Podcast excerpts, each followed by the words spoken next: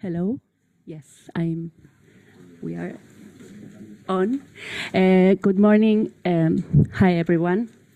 Is the mic on? I think so. So we have some um, change of schedule we have to make.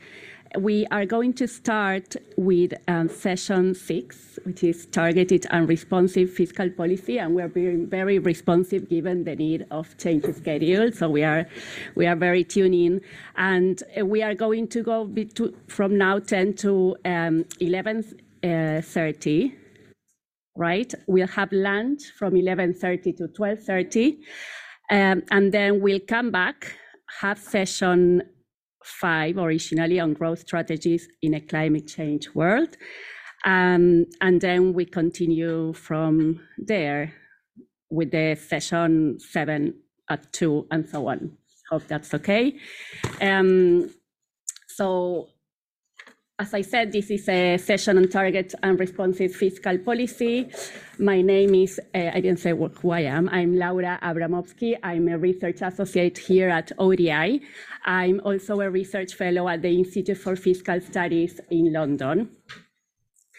Uh, and over the course of this conference, we heard a lot about the tight fiscal conditions most countries are facing in the context of the poly crisis. And we heard a lot about what the poly crisis is yesterday we also heard about the need of governments to respond with fiscal instruments to rising poverty, income inequality, uncertainty, and shocks, particularly to the climate change, um, but at the same time considering long-term objectives of transitioning to greener, earth-friendly economies, uh, and an international global order that considers better social and intertemporal cost of carbon technologies, that are more inclusive, provide a more equal chance of fully participating in society for all individuals. And I would also add uh, that includes um, more women and girls on an equal footing.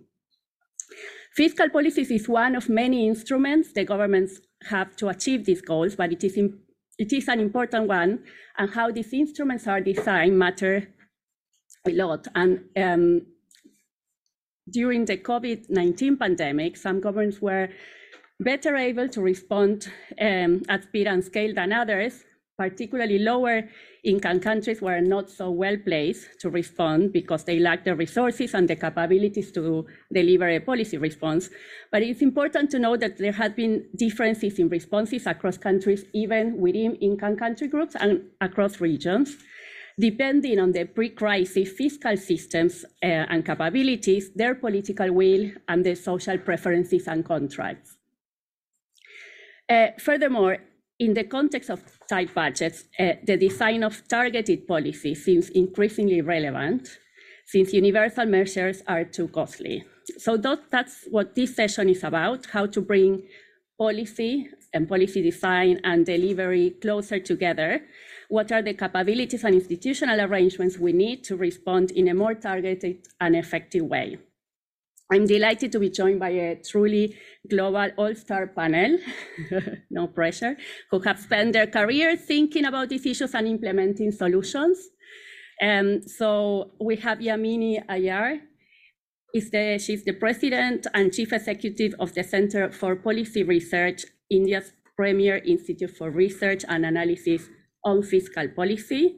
We have Mike Bracken. He's the UK's first executive director of digital and chief data officer, founder of the government digital service, and now partner at Public Digital. And we also have um, two expert practitioners uh, and policymakers from Ethiopia. Here in person, we have Hanhahum Beleu, who is uh, the disaster risk finance workstream lead for Oxford Policy Management in Ethiopia, and he works and is representing representing, he's not here online, but he's representing Meskebu um, Amaterefe, who served as the Director of Fiscal Policy in the Ministry of Finance for over a decade and is currently the senior fiscal policy advisor at the ministry. He wanted to join us today online, but he's very busy um, with an IMF mission, we were told. So he, he, he sends his apologies. uh, but uh, he's going to kick off the panel and provide us with an overview of how targeted and responsive fiscal policy has evolved in Ethiopia, uh, the capabilities required to make it work, as well as their reflection on the success and um, ongoing challenges. Uh, just to say, I was told to be um, very strict with timekeeping. So the idea is that I give you 10 minutes to each of you, mm-hmm. and then uh, we'll have a Q&A question session. So Fathan, over to you, please. Thank you, Laura. Uh, on behalf of uh, my colleague Mazgabu and myself, I would like to thank uh, the organizers for giving us the opportunity uh, to share uh, my country, Ethiopia's productive safety net uh, program overview, implementation, and sharing their the experiences for, as for others. Then I'll start by providing very really brief overview of the evolution of the PSNP program. The Productive Safety Net uh, program uh, is Ethiopia's flagship uh, uh social protection program implementing since 2005, which provides a safety net to vulnerable populations. It, have it has multiple of objectives. One, one is actually smoothing the consumption of the rural poor we know particularly uh, with uh, very chronic food insecurity. By providing cash and food, it or smooth, it promotes consumption of the, the rural poor. The second one is uh, uh, protecting asset depletion. Uh, we know during the when there is a crisis or shock, when there is a drought, the rural people are uh, forced to sell their assets in order to secure their food. Then it protects actually the, the sale of their uh, assets. It could be, it could be livestock and uh, or others. Uh, the, the, productive safety not only provides food, uh, it also encourages the rural people, poor to engage in some development activities, in, in engaging in afforestation, watershed management, small scale irrigation, and others. Then it has also uh, the uh, objective of engaging uh, the, rural population on development. The same, at the same time, it also engage, it promotes the environment protection or and the climate change mitigation and adaptation activities. Then uh, it has two components. That's one is a direct support. It provides direct uh, uh, food and particularly cash for those who are unable to engage in the public work activity. The other one is the public work activity, which is the, the, the larger share of the program. Uh, it provides, it requires those who are supported to engage in public works at rural level. Uh, in fact, the, the, PS, the rural PSNP was started in 2005, but it is uh, the government expands this uh, to the urban uh, safety net program also because there are also uh, chronically food insecure population communities in the urban areas. Then, since 2016, it is implemented in 11 major cities in the country. It has also similar objective, actually, both on providing uh, direct support and uh, engaging in uh, public works. The urban uh, safety net, uh, engaging the public uh, work, has actually it's, it is it's focused on urban areas, or particularly, we know that solid waste management is a problem in the major cities. Then there's those who are supported by the PSNP, the Rubber PSNPR, uh, required to work uh, in, so, uh, in solid waste management, in watershed management, urban agriculture, urban uh, beautification development, and, and uh, others. Uh, you know, over the last, as I said, from since 2005, the government implemented uh, four PSNP programs. Currently, it's, uh, it's, it's uh, the fifth one is being implemented, and from, that's for 2021, 2025, the 25. Uh, based on the, previous uh, ex experiences, the uh, Productive Safety Net 5 program follows actually implemented or designed using these principles. The focus, the first one is focusing on extreme poverty and the, the most vulnerable. Previous uh, PSNP programs were addressing particularly on uh, food insecure uh, communities. This one is the primary focus of the PSNP 5 is uh, addressing extreme, the extreme poor. Uh, the other uh, principle is fair and transparent uh, client selection. it incorporates ro robust access in identifying and, and robust uh, accountability and governance structures to implement uh, the program. Uh, it has actually tries to put prearranged principles in uh, how to uh, select uh, clients. timely and predictable and appropriate or sufficient fund transfer. New mechanisms uh, to enhance uh, timelines of the transfer is introduced uh, using automated payment systems to improve the quick transfer of funds for beneficiaries including uh, e-payment uh, systems. Uh, it, it also try to based on performance-based transfers and annual adjustment two-way sale is also incorporated in the new uh, program. Cash first principle is the other principle. This means, you know, in the in the PSNP program, uh, priority is given to for cash transfer rather than giving food because some in some areas there are foods uh, the, government the farmers are producing their products then uh, uh, if, if you add on that uh, food the, the, the, car, the market can be affected. Then in order, in order to promote the local marketing uh, providing cash is preferable than uh, food. Productive safety net as the name is indicated and as i've said earlier it has uh, pro productive or investment uh, components uh, in it. Then that's why it's called productive safety net because it is includes, as I said, other development activities in the rural area. It's integrated into local system. There is no parallel system uh, required by the donors. Then it's used the existing uh, financial PFM system and existing uh, government staff. The, it has one objective, one strategic plan and result framework, uh, one accountability mechanism, and one M&E system. Uh, there is also uh, uh, it's used for instance the donors fund is using the World Bank multi-donor trust fund and the end of all the, the government there is a pool fund system. Then it uses there is this it, it reduces the transaction cost actually the, the other one is the scalable safety net.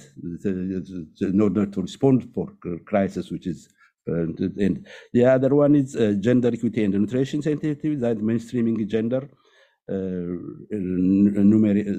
nutrition uh, and uh, social development, uh, promoting the unique needs of women, children, and female headed families. It promotes women in decision-making process. That these are the major principles uh, when they designed the current PSNP 5.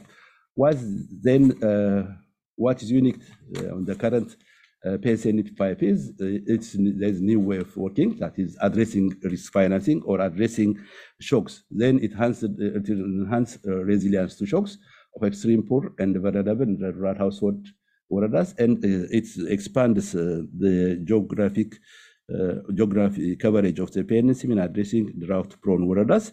Uh, it enhanced, it enhanced also the PSN's capacity to function as an integrated shock responsive social uh, safety nets. That means uh, established a pre-arranged rules of how to scale up responses during crisis.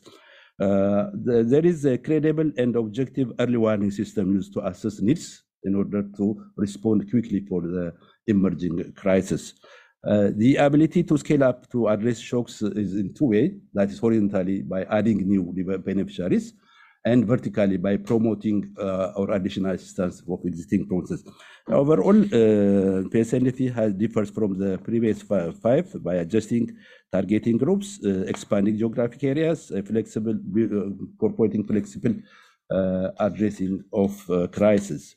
Let me briefly show you the financing of the PSNP. As we see from this chart, 3 to 4 percent of total federal expenditure uh, is allocated for uh, PSNP. Uh, that is also about 6 percent of the GDP.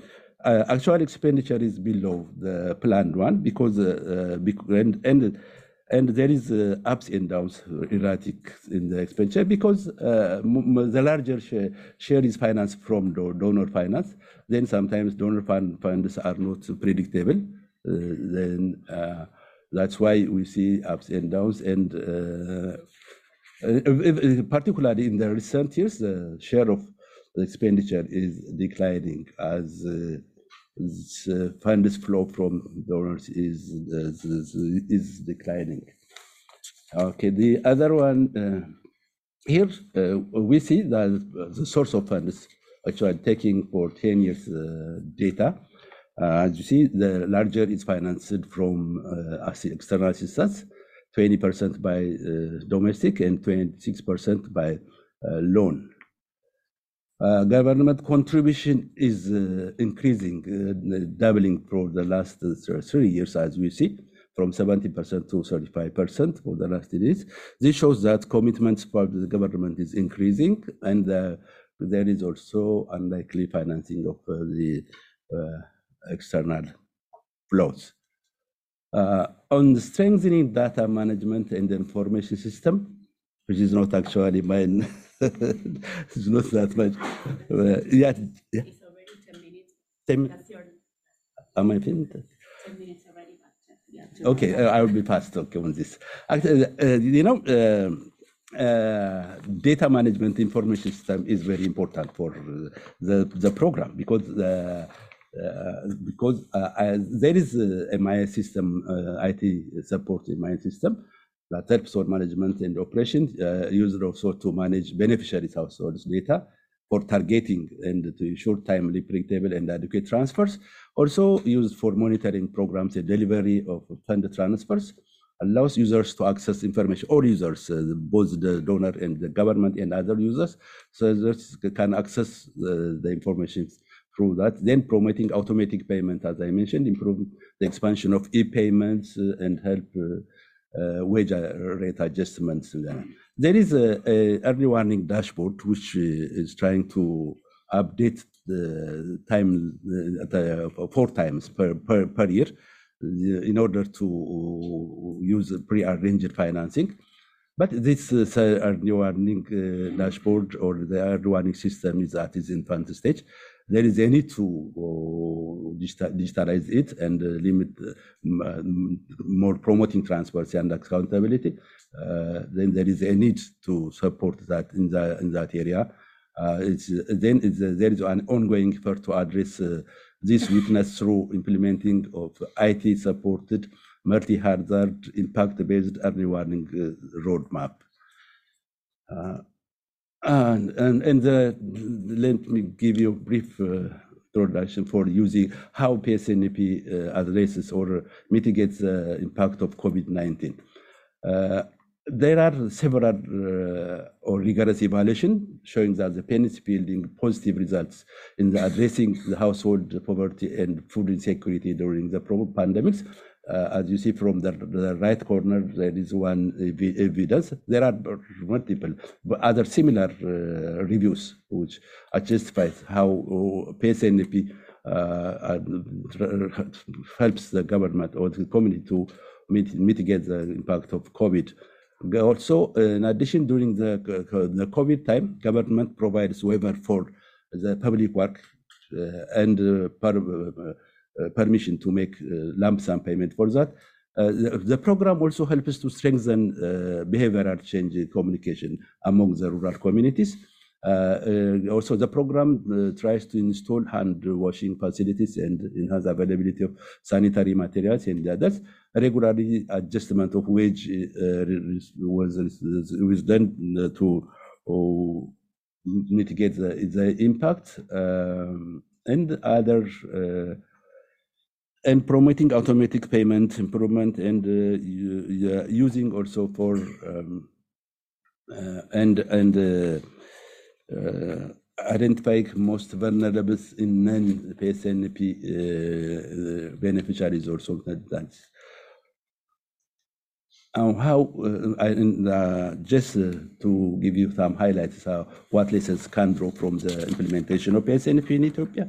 Also, uh, the actually the the objective of the government initially was to reduce number of beneficiaries through promoting development and uh, resilience in the rural community. But due to you know the recent multiple crisis, uh, the need or the number of beneficiaries increased from four to five percent initially to now uh, to eight million persons uh, with 480 uh, woredas, uh, which is 60 percent of, of, the total woredas. You call them woreda the lower level structure and it has it's making a meaningful contribution to reduce the reduction of rural poverty and food insecurity in, in, normal times and in response to shock due to its ability to scale up, as I mentioned uh, earlier. Uh, predictability of financing is a survival uh, was vital. Multi-year planning and financing with harmonized donor support uh, from uh, nine donor, donors they are working in in one system and in when uh, and it is government led implemented through the existing system as I mentioned earlier. It integrates uh, it is integrated with the broader development agendas with the, the government's food security program, the 10-year development program, and as other uh, programs uh, working in environment protection and climate change, including the climate resilience green economy. Uh, used uh, uses community level me mechanism because communities are in, involved in targeting beneficiaries and promoting local accountability and development. Uh, one other area it demonstrates importance of integrating uh, environment and climate change mitigation adaptation activities through the public uh, public workers uh, engaging in different activities of communities. These are some of the lessons we can draw from the program.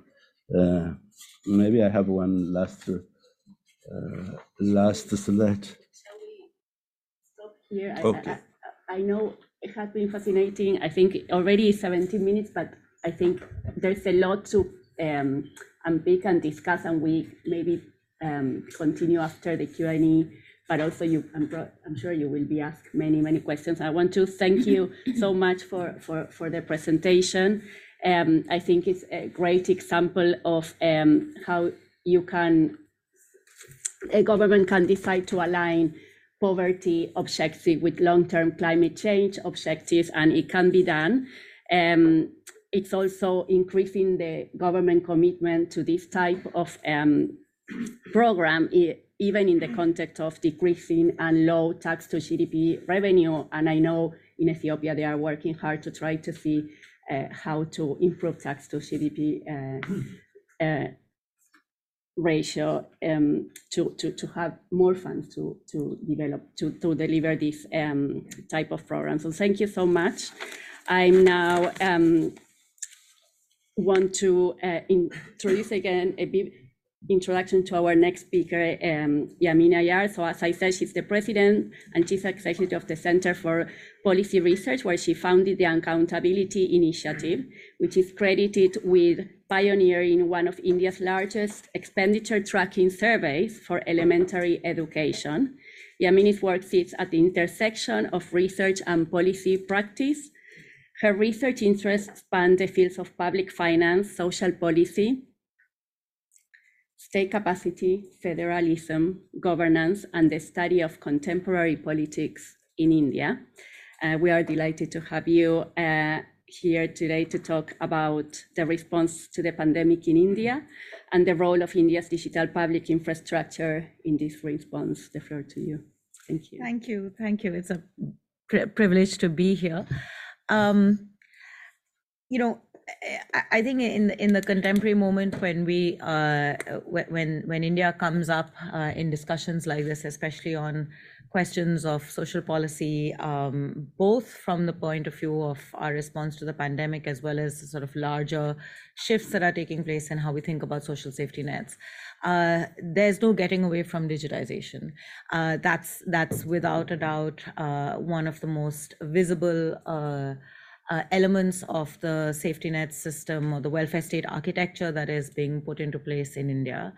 Um, and in and of itself, it's quite dazzling in terms of what it's seeking to achieve. Uh, it is seeking to uh, sort of universalize access to the financing system through uh, uh by, by uh, creating uh, bank accounts for everybody, and it is through a process of a fairly complex payment pipeline creating has created effectively the mechanism for what we call in India direct benefit transfer. So uh, cash that can directly be uh, cut through the layers of the administrative architecture and drop straight into beneficiary bank accounts.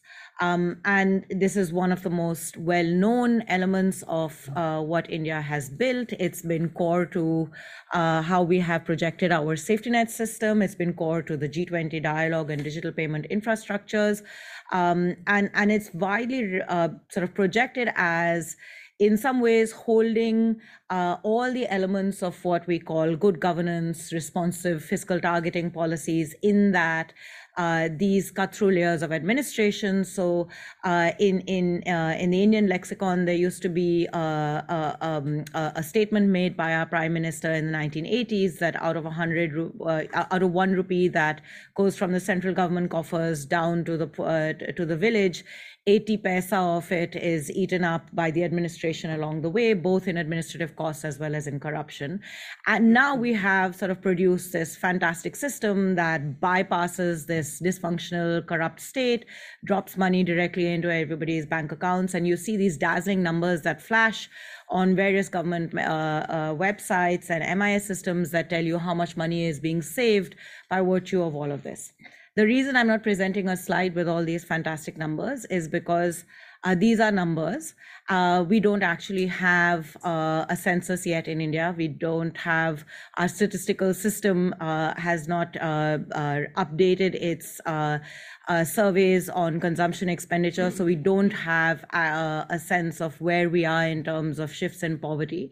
So, the, but but we do know that infrastructure has been built. There's no denying that. Uh, we also know that politicians love it. Uh, you just have to look at the manifestos of every uh, uh, uh, every political party to know that direct cash transfers now is very much part and parcel of the set of electoral offerings. So there is electoral hot electoral competition around this. And I would venture so much as to say, don't kill me, everybody in this room, but politicians know quite well what goes on on the ground, uh, much better perhaps than all of us over here with our sophisticated tools to evaluate. So probably something is happening. But beyond that, I can't say. Um, and, and that's the broad structure uh, in which um, uh, the, the, the, the safety net story of India has unfolded. Uh, there's a structure in place. It may work, it may not work. It's your bias versus mine. And so, what I thought I would do in the few minutes I have here is to just present to you instead of a sort of litany of all the things that we have done, uh, given the absence of data, a set of provocations uh, around what it means to actually have a digital infrastructure uh, for us to think a little bit harder about because I think they have significant implications on questions of social safety nets and on questions of fiscal responsive fiscal targeting. Uh, so let me put present three to you. The first and they all intersected and i think uh, for me what matters most i think in all of this is the underlying political economy that is shaping this welfare architecture that we are building and i think we need to be very cognizant of it especially when we allow for uh, the discourse to almost be taken over by frameworks of efficiency of uh, good governance of corruption uh, ultimately these are all deeply political acts and we need to be when we're talking about social safety nets we're essentially talking about that which goes to the most marginalized and i don't think that there's any way of getting around the politics. It should be front and center. So let me say three things. Um, one who is targeted is in and of itself a deeply political act.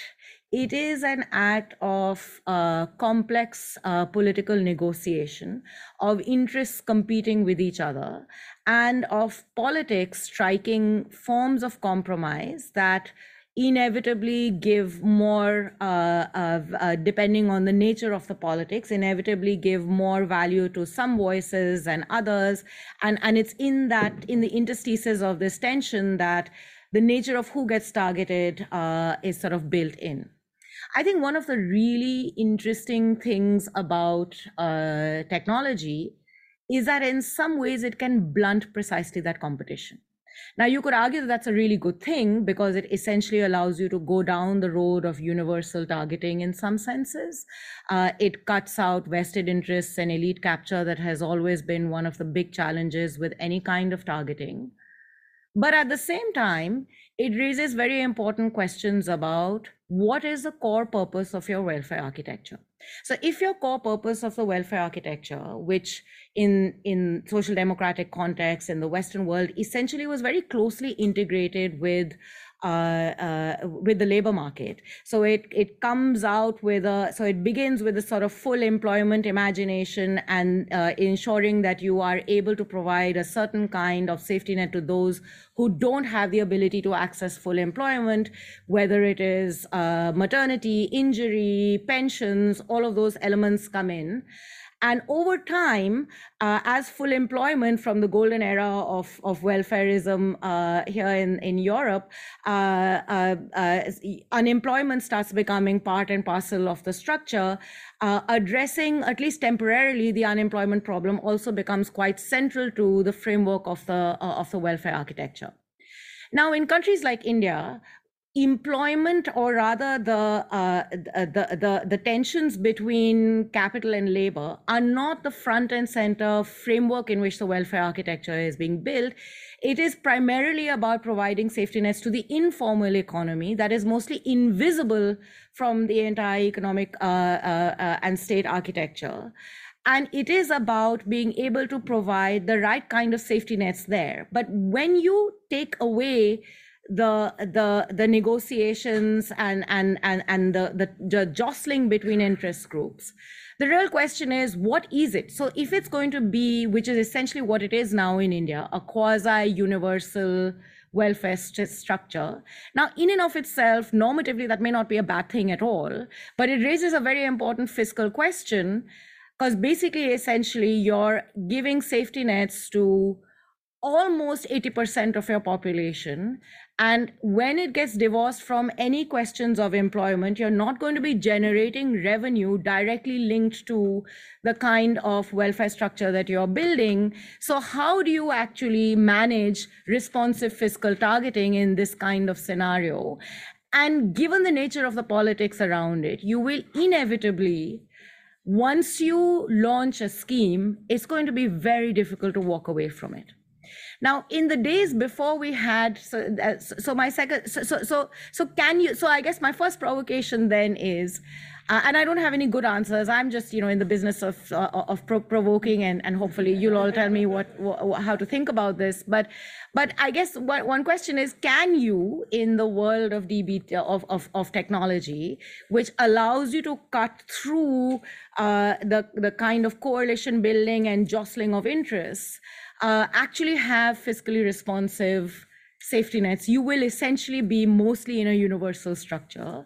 And when you're not actively addressing the question of employment, at least in countries like ours, where you still aren't taxing at the level at which you can for a for, for, for a young economy that should be actually in the formal marketplace how and in what form are you going to generate that revenue so how do you balance out questions of revenue generation with fiscally responsive so in a sense you basically have an expenditure policy that's very much about safety nets but it's divorced entirely from your revenue raising imagination completely the second element of this is uh, centralization um, by work, by design, technology is a deeply centralizing feature. Now, again, you could argue that that's a good thing. It cuts out the layers of decentralized chaos. But one of the elements of that centralization is it essentially takes the state very, very far away from where all the action is. And when you take the state very, very far away from where all the action is, from the point of view of fiscally responsive targeting, you actually have a harder time figuring out how to create a how to pay pipeline or who to pay pipeline than you would in the old chaos uh, where there would be actually tangible physical sites of engagement between beneficiaries and the state where there would be jostling. So, you know, there's a lot of very nice documentation of how, in an extremely ineffective, uh, deeply deeply corrupt, lots of elite capture structure of local governance in India, uh, the real contestation in public meetings between the local governments and and and and and citizens was around who could be uh, uh, who could enter the below poverty list in order to be able to access benefits. Um, that was a public process. It was a, it was not. Uh, I'm, I'm not romanticizing it at all. Uh, it was deeply uh, co- contextual. Structured inequalities meant that there was always elite capture, but there was bargaining, actual physical bargaining. What the uh, a digital structure has done is that it has cre- it has converted that bargaining process into a database you are in the database or you are not in the database. And it has also taken away the power of negotiation at the grassroots site where contestation takes place because the database is controlled very far away. So, what the local government officer gets is basically a document where they can cross verify attributes of individuals that are, that are to be targeted for a program. They can delete, but they cannot include because the minute you open up the space for including, too much politics comes in the way and that becomes a problem. So, we've so, so, so we don't allow inclusion, we allow a lot of deletion, but it takes away sites of contestation because these are actually hotly contested sites. After all, you are essentially dealing with uh, extreme poverty and, uh, and poverty, which basically means for six months, if I have a job, I'm able to, uh, you know, uh, uh, buy, purchase a particular asset and I lose my job and so I lose my wages and I no longer have that asset and I've fallen back into poverty. It's a very, very fluid process. So I can be in and out of that list very quickly. Uh, but there is no space where uh, I can actually present my grievance because the system is so centralized and the power and authority of decision making is actually going away from the front line to a server very, very far away. It's like the kind of frustrations we feel when you're calling up the call centers to try and get your credit card unblocked or anything. Uh, and, you know, it's all, you're always put on hold and you'll get that repeat message. So what happens when through the process of digitization, you essentially convert a very contested process of politics, which is targeting, into a centralized system.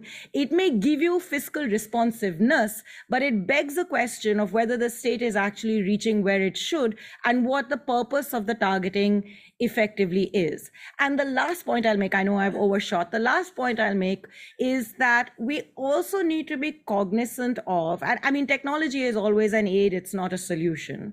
Uh, but we, we do need to be cognizant of the fact that uh, in a very complex uh, wor- place where the world finds itself, where uh, personalized po- politics, even in democratic settings, is the norm, uh, the ability of technology to personalize and centralize politics itself is extremely powerful and significant. We talk about it a lot in the context of social media. We don't talk about it in the context of what social safety nets and technology can in combine do.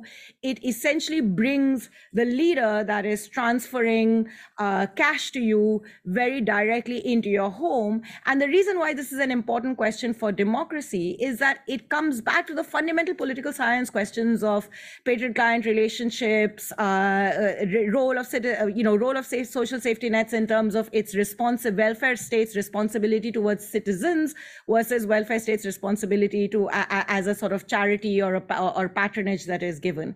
So when when you move the the into a very personalized form of social of politics of social safety nets, it does in in fact take away i feel from the core element of citizenship. It sort of becomes very much about a very transactional patronage oriented contract between politician and voter and therefore raises very important questions for how do we think about safety nets and democracy. So these are just provocations. In the end if the goal is to ensure that there is cash that is delivered to citizens the digital infrastructure perhaps is far more efficient than the old days of grassroots contestation which often got monies into the wrong hands. But at the same time whilst we are building this extremely efficient structure we need to be very very cognizant of the larger politics that shapes it, because ultimately it is the larger politics that will enable the effectiveness of the use of this and ensure that it is genuinely fiscally responsive and not just a big fiscal uh, sort of giveaway uh, that that you know 20 years down the line the next generation is scratching its heads over. Thank you. Thank you so much. Thank you. Um, well, fascinating as well, very different uh, to Ethiopia, clearly uh, nearly almost universal system and not so uh, targeted, even if digitalized. And I guess that's a social preference, social contracts, political issues. Um, whether it's linked or not to the labor market, I think, and whether that um, relates to tax payment and tax morale it's something that is very cultural and social and potentially quite specific uh, as well to mm-hmm. India. Um, and I guess tax evasion or informality is an issue across the income distribution and not only for those that mm-hmm. receive mm-hmm. um, these uh, cash transfers, but let's discuss a bit more later.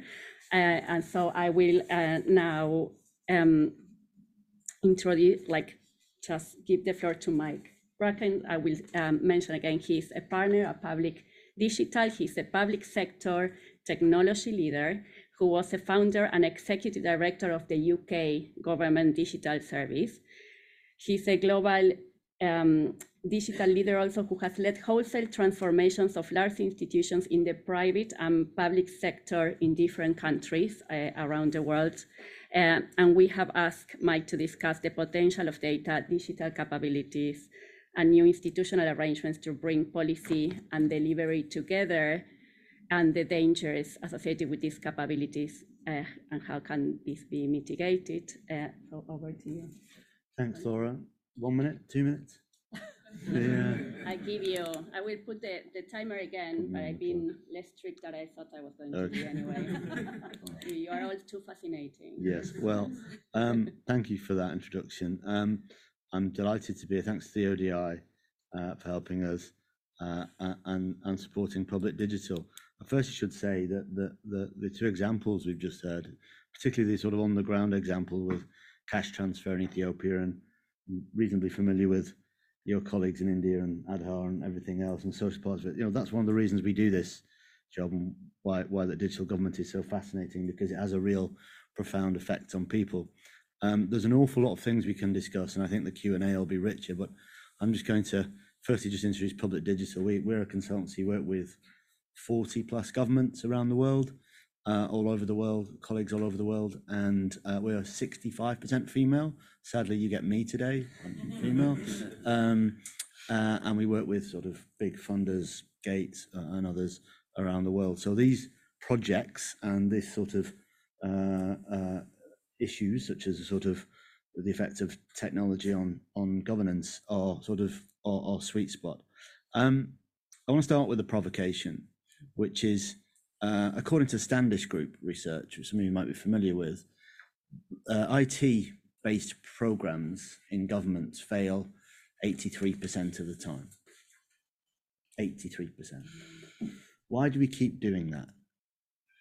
We've been doing that now for 25 years and we are addicted to failure. So I'm a, I'm a, I sit on the board of a bank. I advise three of the world's global development banks. I've got a finance background. So I sometimes ask myself, why are we still talking about this stuff? So I want to sort of uh, give a provocation, really. And, and I think that one of the reasons I've learned in my career, and as I say, as, a, as someone who's made many mistakes, we've not got enough time to talk about all the mistakes I've made today, is abstraction.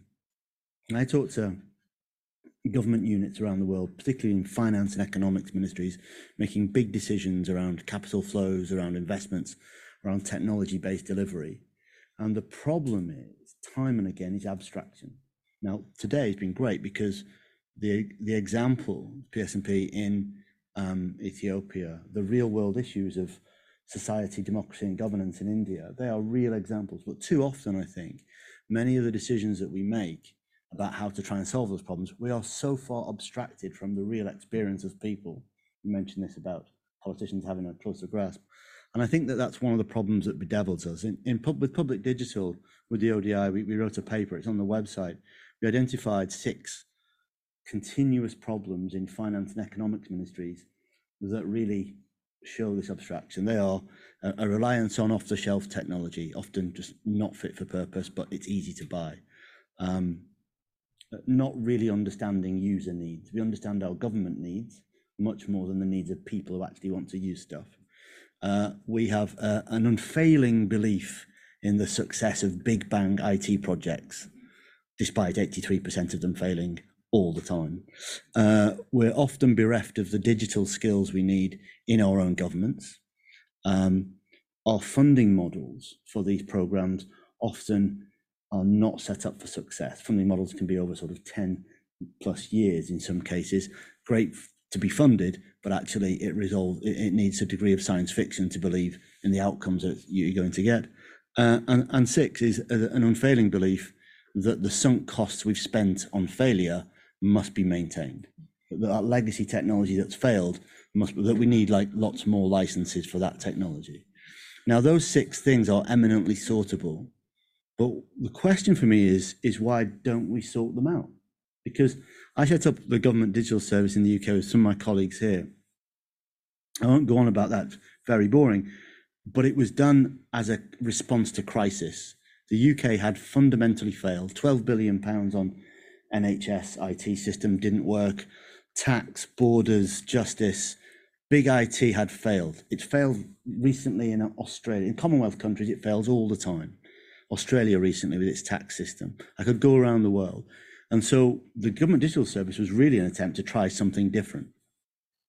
There are now, we set roughly a model about focusing on user needs, working in small teams, multidisciplinary teams, having small amounts of finance to test and build rapidly and continue to change your services as to how people are actually using them, not to how policy dictates you would like to use them. That model, by and large, has led to about 350 digital units around the world at the moment. Some are cosmetic, some are marketing led, some are political, but many of them have this way of working at their heart. And the fundamental challenge, I think, is how do we as a community of finance and economic policy people and, and delivery people come together to harness that because we're still doing the big IT failure thing too often. And these programs, not, not yours, but these types of programs are simply too important to be left to that. Um, I think there's a number of things we can do. Uh, and so be very positive. There's a number of sort of no regret things. And I, am not picking on any country here because some of them will have done already. We spend a lot of time in countries. Firstly, have a service oriented finance ministry. Now, how are you set up? Finance and economics together, separate, doesn't matter. Too often, I go to countries and ask some very simple. I, I these questions when I came to UK government.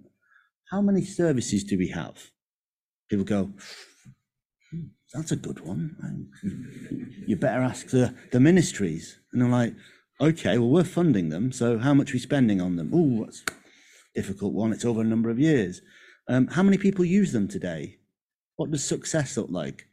How many people applied for a passport, got a driving license? These are very, very simple data flows. Without them, how on earth can we judge the value and efficacy of our spending? The data flows that we should have are not particularly advanced. They're just telling us what people are actually doing. I'm going to pick on Laura here, not pick on Laura, but I'm going to pick on Laura. We share a, a similar uh, uh, experience in Argentina. If you're from Argentina. And Argentina, as you know, has had many economic crises. I work the Argentinian government, and those macroeconomic crises about lending, IMF, put them to one side. Because when I walk around Buenos Aires and, and, and other places in Argentina, which I do with my friends, and uh, I spent a sabbatical there, not one person in Argentina talked to me about the policies of the government. Not one. What they talked about was they couldn't get a driving license, the tax thing didn't work, this didn't work. They talk almost all the time about services and the experience of people in government, the thing that damages democracy at the end of the day and trust in government is not bad policy. It is the service delivery as a result of that policy that's not being delivered. And a focus on services, what is actually happening today, is crucial, I think, for finance and economics ministries. And too often, I spend time with colleagues in, in those ministries who go, Well, very big brain and I couldn't, you know, actually get involved in the detail of what the government does, but I would like to write a long term paper on its long term macroeconomic positioning. And, and that needs doing, but not without understanding the service mix and service model. So, number one, get hold of the service data.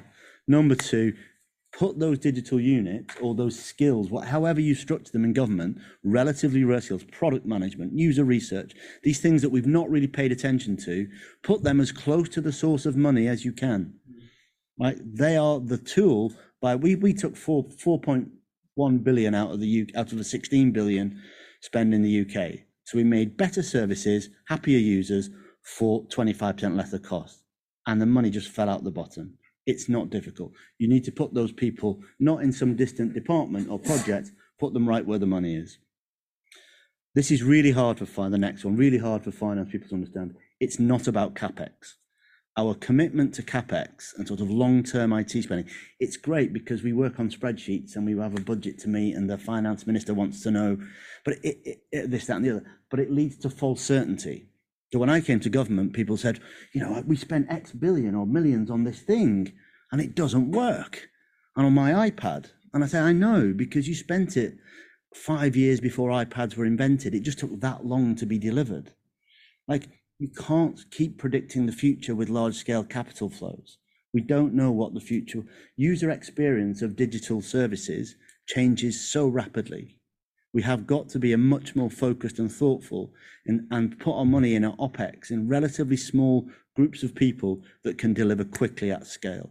Look at Togo. Anyone here from Togo? Please, anyone? No? Cina Lawson, Togo. The story of the coronavirus response. Togo, excuse my ignorance, like down the order of Gini coefficients we would expect, all the problems, 8 million people, digital currency within three weeks, COVID response. Health data records nationally, all women head of households delivered in, I think, about four weeks. Astonishing digital response. Why? You got digital skills, OPEX, no, not no big capital program. Get some money to those people quickly. That's the way to do it. That's very hard for a finance and economics people to understand. It's not digital change isn't really about long-term capital investments. It's about short-term skills and giving those people relatively small amounts of money to make services. Um, last one. I could go on, but I won't because I'm very boring. Um, technology is a technology is a centralizing function. On, I, I really, you've struck on something that is so fundamental, I think, and I don't want to. Um, uh, I agree agree with you, but there's a caveat to your sentence, which is only because we have chosen it to be. In the 1960s and 70s and 80s, if you look at enterprise technology, the idea of big companies that you all know, Oracle, Microsoft, all these big companies, what they essentially said to governments were, as the sphere of government gets bigger and you want to do more things, welfare, pensions, transport, whatever, you can't keep expanding the people in government forever. We're going to do, give you a deal. We're going to give you this deal. We're going to say, have our technology and you will retain control. And it's such a compelling deal, I think. And it leads to government to this day going, if I just have one big contract, if I have one big outsource deal, one big supplier, everything will be fine. The jury is in 83% of the time that doesn't work. The risk always, always, always comes back to the government. The government always picks up the tab. What India is doing at the moment with enterprise technology is so interesting because you've got Aadhaar, you've got hundreds of million people connected to the state, KYC, and yet the perception of, on the reality of lack of local control. I would say it doesn't have to be like that. That's those systems can just as easily empower local people to have that conversation. They've just not chosen to do that. They've chosen enterprise rather than internet era technology. And I think the thing that all governments around the world have got to sort of you know, sort of go into sort of rehab about is that technology doesn't give enterprise technology doesn't give control. It leads to rent seeking arrangements, it leads to failure, and too often not, it leads to a lack of political participation and trust. It is damaging in the long term to democracy and or, or to democratic engagement. And I think that's a very hard lesson for governments to learn. And it does require us to go around and say, you know, all this sunk cost that we're carrying around, we're just going to have to let that go. That's a tough lesson for anyone. So uh, it's not my money, so I can say that. But uh, I think I'll leave it there, and hopefully that's enough provocation. But I would like to say thank you to the speakers because you're actually on the ground doing like God's own work in terms of programs. And if we can help, if digitalization can help you achieve better outcomes and actually help your funders to see what you're doing more, then it's got to be worth doing differently. Thank you, Mike. Thanks so much. Um, so thanks again to all our speakers, and now for the fun part again, some Q and A. So um, yeah, please raise your hands. Uh, we, we can take uh, three, four questions, and then yeah.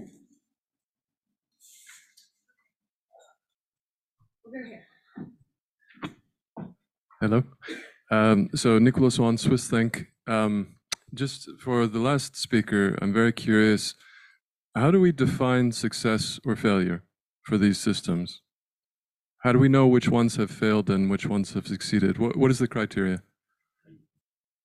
Great question. Do you want to take that? Um, I think yeah, a few, and then we. Yeah. Okay. Yeah, is that okay?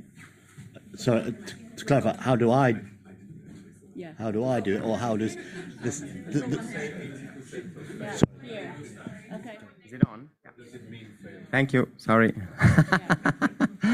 Eh, Paulo D'Erenzio from uh, FGV in Brazil.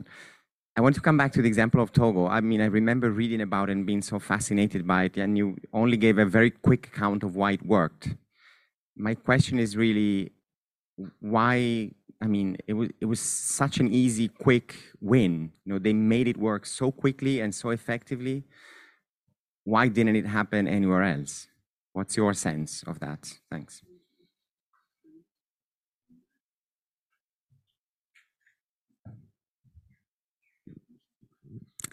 Thank you for the, the great presentation. Uh, a question for the speakers from India and uh, Ethiopia. In terms of the uh, performance of these uh, policies, are you monitoring some performance indicators other than the volume of cash that has been uh, delivered? And if that is the case, which ones? Thank you. Thank you Thank you very much. Uh, this is Andy Silabest uh, from Capri. I've got the first question is more on the first from the first speaker uh, about the Ethiopia uh, story. I think my interest is more uh, generally on sustainability uh, uh, of these uh, programs, perhaps rather than having what I can call perpetual dependence, and and perhaps how if there's any anything that is planned uh, for that, and then for the India um, uh, case, uh, I think my interest is more on the input or source databases, uh, the credibility of, of, of the information uh, that is used in order to then decide uh, who should benefit or who should not benefit. I, I, I think I took uh, note of your point of political uh, influence or even infiltration of decisions uh, on which uh, beneficiary would make it or not uh, into the targeting there, and and and perhaps whether there is any element of beneficiary participation, whether it is at a policy decision level uh, or to decide on how or what criteria is used uh, to decide on on beneficiaries that would uh, benefit um, uh, the I, I think I'm interested in in the ownership uh, of the citizens in in in what uh, the country is do, is doing. I think just to comment on the last speaker on the on, on one of the points, and and I also my colleague behind me here asking about the issue, the failure or or success. Uh, one of the critical things that we should always note when it comes to uh, IT systems, uh, let's not think of IT being a solution to everything, but just know that whatever problem that you have then the solution must be talking to that particular problem. If you were not able to uh, then know how you are working or how you are doing the manual work uh, or processing of whatever that you did, uh, chances are the IT will not be your solution if you can't even scope, even manually, your own challenges. Thank you. Thank you so much. I think we we give the, the speakers a chance to answer this round of questions and then we take some more. So, uh, Mike, do you want to? Standish Group is the research you're looking for. There are very clear definitions of success and failure. I think they do it every year. 83 was the worst year. It's come, it's, it's improved a bit, but you take the point. So have a look at theirs. My definition, they don't track the right thing, in my opinion. Not not all the right things. For governments generally, cost per transaction. What does it cost to deliver a, not the cost of a driving license, but the delivery of that, one per transaction. Once you understand cost per transaction, governments massively overpay on, on delivery, by, by, usually by a factor of 10. So it's very, very cheap. Um, completion percentage. Um, IT programs, to the gentleman's point, can say, well, we've delivered our IT, the thing may be unusable. It's like how many people start a, a, uh, an interaction with government, maybe just for information, and actually finish. Because that's even worse. When you don't finish, you just create failure waste. Someone else in the system has to go and tidy it up and everything else. That is, there's a multiplier of waste. Usually, about 40% of bureaucratic activity is managing waste created by not doing it right the first time. If you get it right the first time, huge amounts of money fall out. Um, and, and having a metric for failure waste is really important. Um, but have a look at Standish Group. Togo uh, why did they do it well? They're not the only one. They're an extremely good example. But crisis response to COVID, there's an almost perfect correlation. My colleague James Stewart did a little piece of work uh, at the time, where you have a multidisciplinary team using relatively open technology and data, so not big procurement licenses that take ages, where they have skills for product management, information delivery, and whether at the center of the government, the corona, the COVID response in that country was generally much better. Togo's the top of the list. Why were they so good? They'd had SARS and MERS, so they have some experience. They have a fantastic leader, Cina Lawson, Cina Lawson, who has the ability to just cut through structure of government. So it's managing crisis rather than managing up and down in departmental lines. And crucially, to your point, is the, the, the, the data service and the flows was a small part of it. It's about being aligned with people on the ground who are delivering service because technology based programs that sit in isolation rarely work anyway. So I think Togo is worth checking out. Thank you so much. So I, I would give the floor to Fernando to, to discuss uh, performance indicators and also sustainability Okay, thank you. Uh, yeah, there, these are actually two good questions on performance uh, measurement and sustainability. Uh, the, the program actually from the beginning, we're starting from the designing of the program, it has a very rigorous M&E system. And both donor and government uh, conduct biannual reviews on the program. They have even they go to, to, to the ground where the, with the, the, where the beneficiaries are locating. Then uh, they do a biannual review on the performance of the, pro the program. And that, that's a very uh, interactive and uh, engaged both the, the, development partners and the government. On sustainability, yeah, that is the issue that, uh, or the, the uh, is an important issue. Sustainability. Actually, the program has uh, uh, tried to promote graduation from the, the, the, the from the, the program. And uh, the component of the public uh, work is uh, assumed, okay, to build sustainability. That means uh, it's, it's, it's related with the development activities of the country. Then that uh, development activity or engaging the community with the public work is assumed uh, to build the to increase the adaptation and mitigation of the uh, the, the, the crisis. Then it has uh, sustainability. In addition to that, actually, uh, in addition to the PSNP uh, program, also the government uses the other uh, fiscal policy uh, measures in addressing shocks. And overall, that there is this component of increasing and promoting sustainability of the, of the program.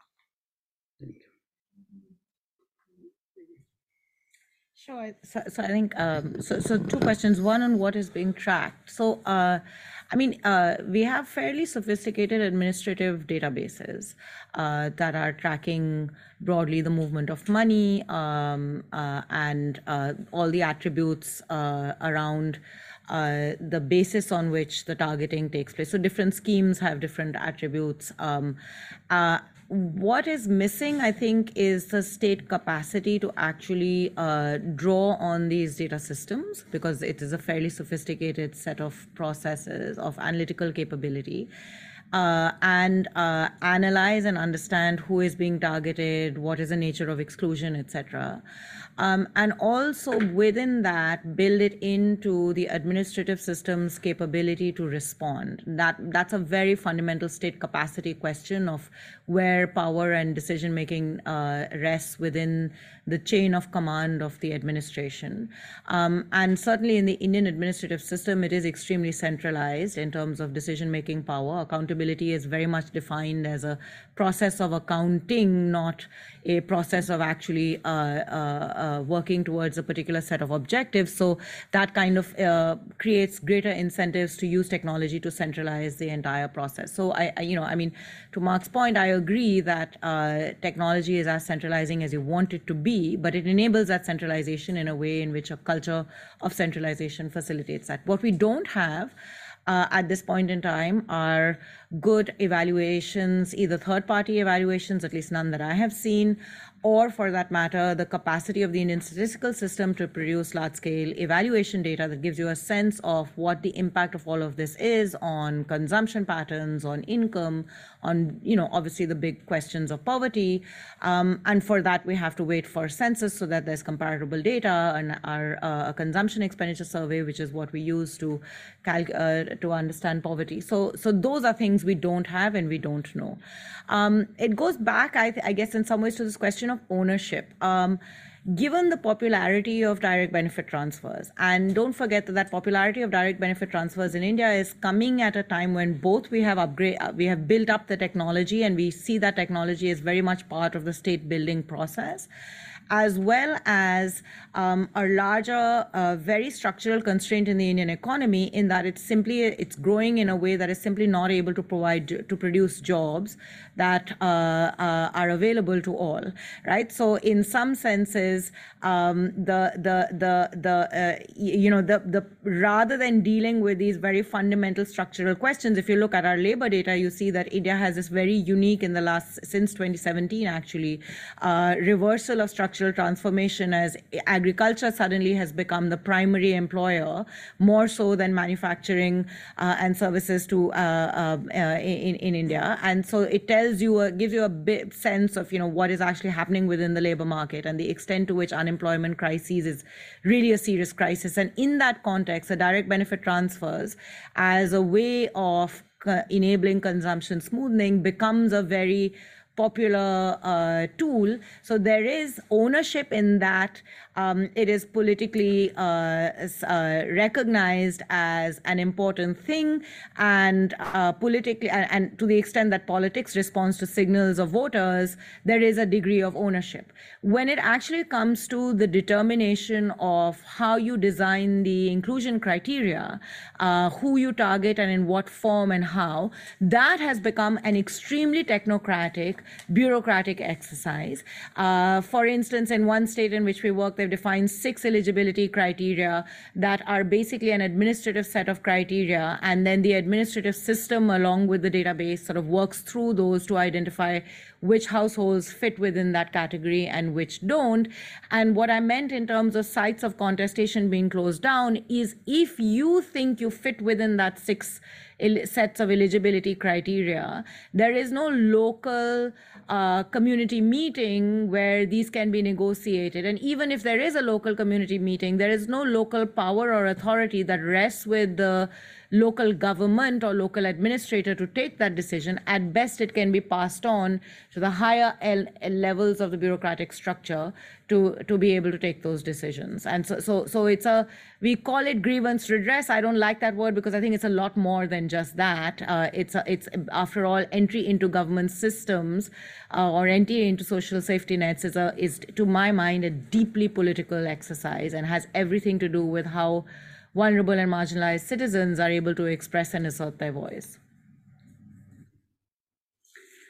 Thank you. Thank you so much. I have um, used my um, chair privileges to just ask a follow-up question.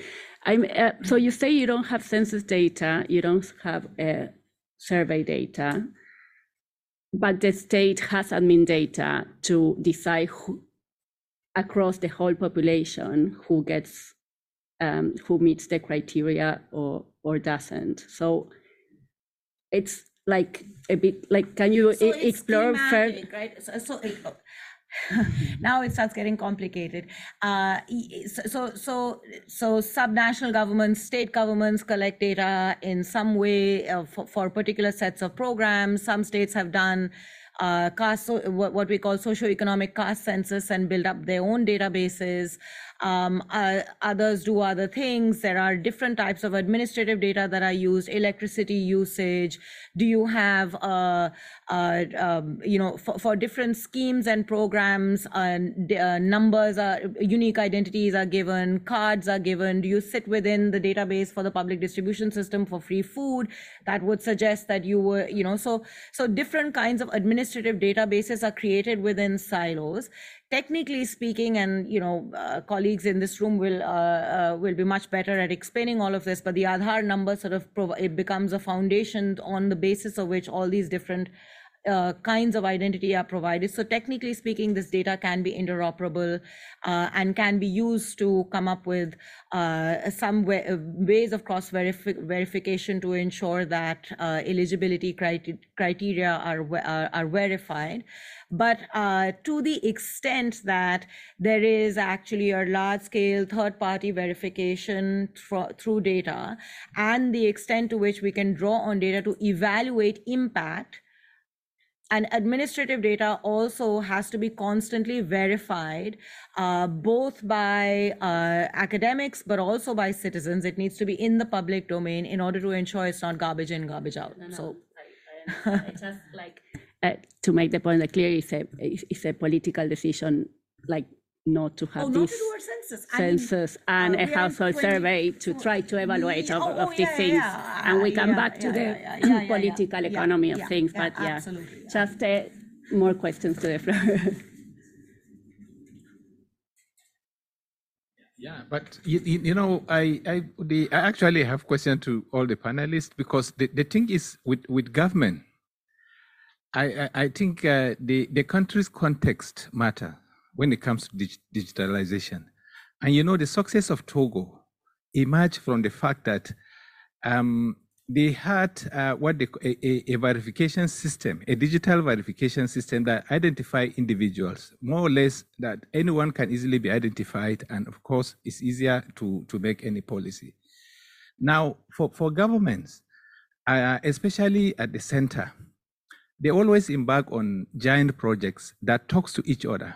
For instance, if I'm a minister of finance or and I'm making allocation, I need to also have a system that has interoperability that can speak with perhaps the, the banks, the banking system, and of course uh, the central bank or the accountant general.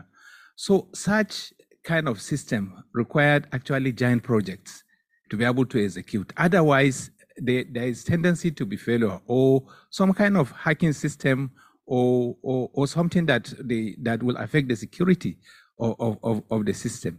So those considerations are always given in, in terms of government. We have uh, introduced what we call a bank verification system in Nigeria.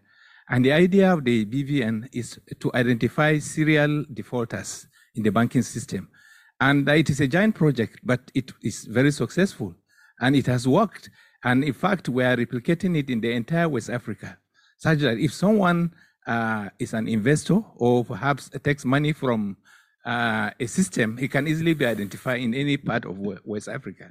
So those kind of uh, peculiarities also comes into play when it comes to um, uh, implementation of, of, of, government policies. Thank you. Thank you. Yeah, one chair here. Yeah, many. Yeah, yeah, it's just a, an addition to this, really, that uh, uh, Mike Bracken spoke about enterprise systems kind of being uh, Voldemort in in this in this world. Uh, but surely, you know, national payment systems, payroll systems, which do redistribute power to the center, uh, are are necessary as well uh, in certain spaces. Uh, David Nabena with the NGF Nigeria Governance Forum. I think my question is also linked with theirs as well. Um, what is the scope of um, private sector data uh, in informing initially from the design stage or even at the measurement stage uh, in bridging some of the, the gap, right? Right. In India, she mentioned um, census and even household surveys GDP data, there are usual lags, uh, quarterly, yearly. Um, how can we use private sector data to close some of the gaps in design stage and even in um, checking the service uh, impact and, and outcomes? Yeah. So let's okay. Can you can you introduce quickly yourself? Please? Hi, David Rosenfeld, uh, research associate at ODI. Um, I had a question about what you think all of this means for finance ministries, both in terms of their organization and recruitment of you know the type of people you have there because you know in in a lot of places I think finance ministries tend to be places where they like to formulate policy. They're not necessarily operational and around sort of so obvious service delivery so a lot of the digital specialists, you know, for example, in the UK, will be in places like in HMRC for tax and work in pensions, things like that. But Treasury itself, that recruits people who like to design the policies and think, you know, and centralize, you know, a lot of decision making. Um, what what does that mean in terms of of the kind of skills that y- you want there, or or what does it mean in terms of the power that you want to give to the finance ministry long term? Uh, don't know. This is probably a bit vague, but. Good question. One last question. Well, two, and we two there, and we close. Hi, uh, Viraj Tyagi from eGov Foundation. I think the conversation on digital digitalization as a force of centralization is very interesting, and I think uh, in a way, digitization itself is it that it's a force for centralization or has it been politicized to become a force? I think that's the question in my mind because a lot of times the design of technology now looks at it's very easy to do decentralization with multi-tenanted architectures and all those things, right? But given the funding, given where the power sits, it it it gets politicized and keeps moving up and up and up. So I think that is the question. Uh, uh, I know, I know, Mike, you said from a technology point of view, it's very easy to decentralize. But when you look at GovTech, it again becomes a bit of a political act. So I would love to hear uh, some more views on that. Thank you. One last one here. Um, thank you. Good morning, uh, Andrew Lawson from Fiscus. Um, I worked with uh, Ato Fanton and his colleagues on the on the PSNP, um, and I think you were actually a little bit too modest about what the PSNP has achieved. Um, you know, most of us in the UK still remember uh, the periods of, of, droughts of the 1980s. and how in the 1980s and 90s, drought inevitably turned into famine. And what the PSNP has succeeded in doing is avoiding famine. There, there have not been famines, I think, for, for many years now. And it also covers um, 8 million people full time, growing to 12 million in, in, times of needs. So that's approximately 10% of the population. Um, and in terms of unit costs of transfer, it's one of the most efficient transfer systems in the world. But I wanted to ask uh, a question about the next stage. And I, um, one of the things that's happening is to try to move to a more digitalized system of transfer. And they're using what they call electronic payments, but because a lot of the beneficiary households don't have bank accounts, they have what they call development agents in the local banks that then distribute money to, to the households, which obviously has problems of inefficiency and potentially corruption, although there doesn't seem to be much, much problem of corruption. Uh, at least it's not reported. They are also trialing systems using mobile bank money.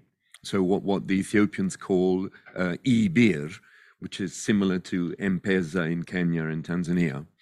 So I was wondering, you know, how the trialing of, of uh, mobile payments is working, whether there's some thinking about a shift towards that, and also perhaps the other speakers might comment uh, in terms of decentralization as well. Is it better to be getting your payment on your phone? Um, and also, Mike, what sort of experience you have comparing e-payments through banks versus um, mobile mobile money solutions? Thank you. So, do you mind starting? okay, thank you. Uh, on the, I, I, think I agree with the, uh, uh, considering the country context, uh, in fact, uh, how using the, digital, the digitalization on money transfer and the others. Uh, uh, the Ethiopia is actually it's a, a very big and wide, wide country. infrastructure is not that much developed, it's being that, and now I think currently the government opens for uh, other uh, uh, telecom companies but uh, it, uh, previously, it, there was only one uh, national telecom company. Now, or it's open for the, the, others, and and it's being actually ex ex expanded. And yes, then within that context, you have to, think the expansion of the digital payment and others within the, the, that context. Yes, and Andrew, as uh, you mentioned, I think uh, the program uh, is trying to or expand or to, to do the transfers through electronic payments. Uh, and using that uh, with the with the bank transfers, but uh, the, in some areas, bank services still is not accessible. It, it, it depends actually the, on the expansion of the, infra, the infrastructure. But uh, government is pushing to use uh, mobile banking and uh, non-cash tran tra transfers and, and non-cash transactions. It means that, uh, as I said, also the new uh, the new telecom company, the private telecom company, is also is allowed to engage in uh, money trans um, transfers. That is also one addition uh, for the expanding the. If, as long as there is a competition uh, between the two, at least between the two companies, the service will be improved and expanded. Then that will be an opportunity for the program to use uh, electronic banking, uh, e-payment, and uh, others. That, that, that is the intention toward this promoting or using e-payment and automated transfers of the for the beneficiaries. As you said, it will uh, reduce the transaction cost, maybe also the corruption and other related uh, issues. That's very important. Thank you. Thank you so much. So I think um, there were other questions related to whether you need uh, giant uh, enterprises systems or not, or an interoperability, and how this also relates to centralization, decentralization dynamic of the system interaction with um, users. So uh, Yamini, do you want to comment on that in the context of India? And then you can comment in the context of many countries and also answer the question in terms of what it means for Ministry of Finance as well and the Treasury here. Yeah. Well, I mean, I, on the on the centralization decentralization issue, um, I, uh, I I agree. It is uh, ultimately technology is a tool, and it's a matter of how uh, how and where it's deployed. Um, India has always played this tug of war uh, and I don't know that that's necessarily unique to India um, between degrees of centralization and degrees of decentralization. But I think what is unique, perhaps uh, to some degree in India, is that the, the problem of service delivery was very much framed as a problem of excessive discretion uh, and lack of accountability at the front lines of where service delivery actually takes place. And in in more ways than one, I mean, you know, the sort of framework of why is it that we are not able to ensure that uh, you know uh, food for work programs or cash for work programs actually deliver benefits? Why are we not able to ensure that teachers show up to schools? Why are we not able to ensure that health centers actually the, the, the works right?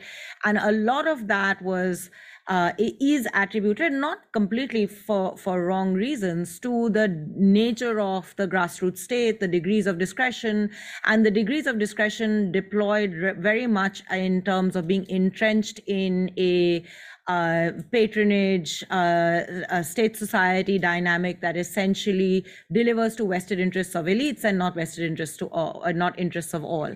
And it's in that context that sort of technology comes in uh, as a sort of magic bullet possibility and and and and and and it's framed in an understanding of a problem as something that needs to take away discretion from the front front lines in order to be able to deliver well. That's the problem. So to me actually i guess the right way to frame this is technology can be centralizing and in a in, in a state structure where the state society dynamic or the state society compact around accountability is very much a compact of accountability framed as curbing discretion uh, and, and, I mean, yesterday there were a couple of IAS officers from India in the room. I don't see them here today, but they will completely disagree with me. The, uh, uh, uh, you know, curbing discretion is in their minds at the heart of what we need to do. And, and I believe that that flies in the face of a lot of evidence that we do have in India, where you actually see robust decentralization. States like Kerala, Lekha is here, she studied this Uh, uh, more than most. Uh, you actually are able to demonstrate the most powerful kinds of effective service delivery where technology then became becomes deployed as a useful tool that cuts transaction costs, that improves transparency, all the good, cool things that technology does. When technology is deployed in a vacuum of state of broken of a broken state, which has generated a politics of accountability that is about discretion curbing, that's when the worst of its predatory and centralizing tendencies can come to the fore. And I, all I'm trying to say is that in the discourse of efficiency and good governance, let's not forget what that can do. There are trade offs. There's a trade off between the messiness of grassroots democratic accountability and the clean efficiency of what a DBT can do or what digitization can do. And we'll have to learn to live with a little bit of both. But, you know, we're not having that conversation enough. I guess that that's why I wanted to sort of provo- throw that in as a provocation. Otherwise, you will always hear the really great stories of this massive digital tra- transformation that has taken place. And you know it is and it's also worth asking by the way how is it that a country that has still not been able to invest well in high quality schools and high and education? We talked a lot yesterday about human capital investments and india has failed routinely at that even though it produces some of the best engineers in the world. How is it that we were able to do this massive technology transformation and we still can't do those two things. It's a it's it's, it's politics but it's also very much about how that politics has shaped our understandings of the state and what we invest. Thank you so much. Okay. Sovereign answer and very insightful. Over to you mike. Thanks. Um, there's a lot of questions so um, let me try and answer them directly. I am delighted mm. that you're giant program is working really well. Um, I hope when you talk about giant, you mean the 170 million people plus in Nigeria. Two, forgive me. We work with um, Edo State and Benin City, so I only have a small part. So forgive me. Uh, I don't know enough about your system, so I don't mean to be provocative. That is a giant population. That is a in West Africa giant country, and and things. It doesn't necessarily mean that the spending on when I say big IT doesn't mean like hundreds of millions of pounds on servers and licenses and lock-in vendors. That's the difference. So when I talk about big IT, I don't mean about big outcomes. I mean big capital investments in proprietary technology that lock you into one way of doing something. So I'll give you an example. In the UK, we started a number of platforms. So don't think about a, system, interoperability platforms. One of them is called GovUK Pay. One is GovUK Notify. I just looked at the stats on my phone. There's 923 live services on GovUK Pay in this country, 4.1 billion going annually through that. That is a, if you like, a giant outcome. And yet the team that was on that was about 16 people and with an open standard. And this is the key thing. It's hard to, for people who've not yourself, but people in ministries who've come up with like, I need, I am in government, therefore government is big, therefore I need a big system. It's hard to understand that actually you don't need that you need a small number of people working on an open standard at scale to drive those outcomes. You need a lot of other things as well. So sometimes big can work, but you know, even NASA and other people don't often work in that big way anyway. So I hope your big outcomes or giant outcomes are more of an open standard. Um, payroll systems. You need payroll systems. It's sort of the same answer. You just don't need, as we've done in this country, to spend billions of pounds on them all over the place in government. You just need relatively modestly priced ones that work. And it's this ability, this willingness to give away large scale contracts, give away the data in those contracts, not have a, a, price, a pricing model that's understood. The whole thing is opaque to say the least. And then you say, oh, well, it's not working as well as I hoped it would. The economies of scale, just to digress, technology, com- commodity type technology payroll's a good example. For the half life is about just over 12 months. So if you buy some now, 12 months from now, it should be half the cost, roughly. If you buy hosting from Amazon, like you roughly, that's a good model. And yet government buys five to 10 year contracts for payroll systems and puts an inflationary measure on them. Right? That's the difference I'm talking about. So yes, you need those systems, payroll, pay, HR. But if you look around the world, look in Canada, they have something called Phoenix. It's their payroll and HR system. It hasn't worked for a decade. And that, I think they've just put another four billion in to try and get it to work. Like, at what point do you stop digging? In, in Australia, they have a thing called Robodebt, same problem. So there are many, many examples like this. This is what I'm talking about. Yes, you need a system, but actually what you need is something quite lightweight that can change quite quickly rather than the big IT contract behind it. Um, I've got to come to two things. GovTech. GovTech, I have no idea what that means. GovTech is a terrible, terrible phrase because what I think what some people some people mean by it is it's like the the name for the old model of buying big IT, but just with a new name on, right? Doesn't mean anything because tech for gov is like so what? It's like someone said here earlier. It's like it's about people, it's about service delivery, and so on. Um, sorry to be so cynical, but I've heard so much about GovTech. It's a really unhelpful place to start, I think. Um, I've got to come to your question. Are you from the UK? Yeah. Uh, we could talk about this all day, and we're not going to. Um, the, what what does um, essentially, from a skills and cultural approach, HMT? You're you in Treasury, or were you in Treasury? You're Odiana, but it's just not fit for purpose because you're just not hiring people with an understanding and worldview of what can be delivered deliberately. That is a deliberate move. So in the UK in 2010, help me out, we had a the government's flagship policy, the coalition government was called Universal Credit, massive reform of the benefit system, old Victorian system. All parties agreed has got to be reformed. The policy, policy was, I kid you not, that big. It was two ring binders and it had been written by your colleagues in uh, HMT and DWP. And it said, you know, in the future, this will happen, this one. And then it's like, here you go, deliver that. Half a billion pounds later, absolutely zero outcome, ditch the whole thing. Right? Now, at that point, a self aware organization might just say, you know, we might be the problem here. But oh no. Well, let's not in treasury. Let's. I tell you what. The problem is we didn't buy enough big IT, right? So, if you ask me, which you have done, right? What very politely, what do, what's the magic way of reforming finance ministries?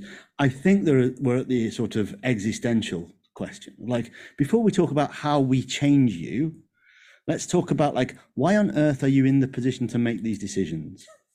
That's the fundamental problem. Like I took the under 30s out of the treasury for a day out. This is true. Like most of them under 30 with a minder. And I went around there about, about, about this number of people. I said, you know, who's on Instagram? Who's on, who's this is in 2015? Who's on WhatsApp? They're like, what's that?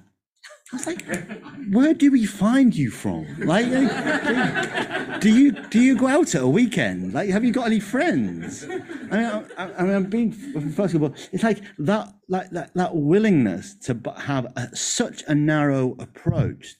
Like, I, I mean, I remember in in sort of one of one of my colleagues from Treasury. I do have friends. I do like that. Came over to GDS in the budget renewal and exasperated after Universal Credit, just said, "What are you for?" To in, in front of. It. I said, "Modernity." You know, it's like we live in the internet era. This like we invented the web thirty years ago. This isn't new, and it was that sort of sense of like we just don't understand how the world works anymore. And I'm afraid I have got to come to that that point where, and I was talking to Laura earlier, like separating finance from trade, macroeconomic theory macroeconomic views of the world is vital. Much more, I mean, I work with Mariana Mazzucato and others. People thinking that way are fantastically much better than me and necessary, but they're not great for in-year financial decisions. I think what technology and what digitization has done is show that these are actually two worlds. And if you co-locate them, I don't think you get the best of either. So you get some great people doing their best, but without the data and without this con- this abstraction, without this connection to real world users. And I think that's the problem. I think there's not a cookie cutter because every country is different, but I think you've got to separate those two things. Here endeth the lecture. There's a lot of lot of Yeah. pain here.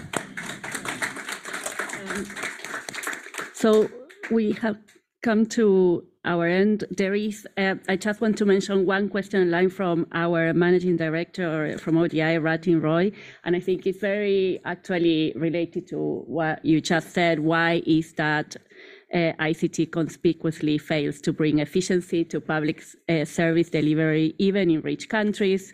Why the UK NHS still sends uh, paper letters to patients, have records that are not interoperable, but it works much better for um, cash transfers and delivering money to people. Um, I think we have discussed uh, some of these uh, already.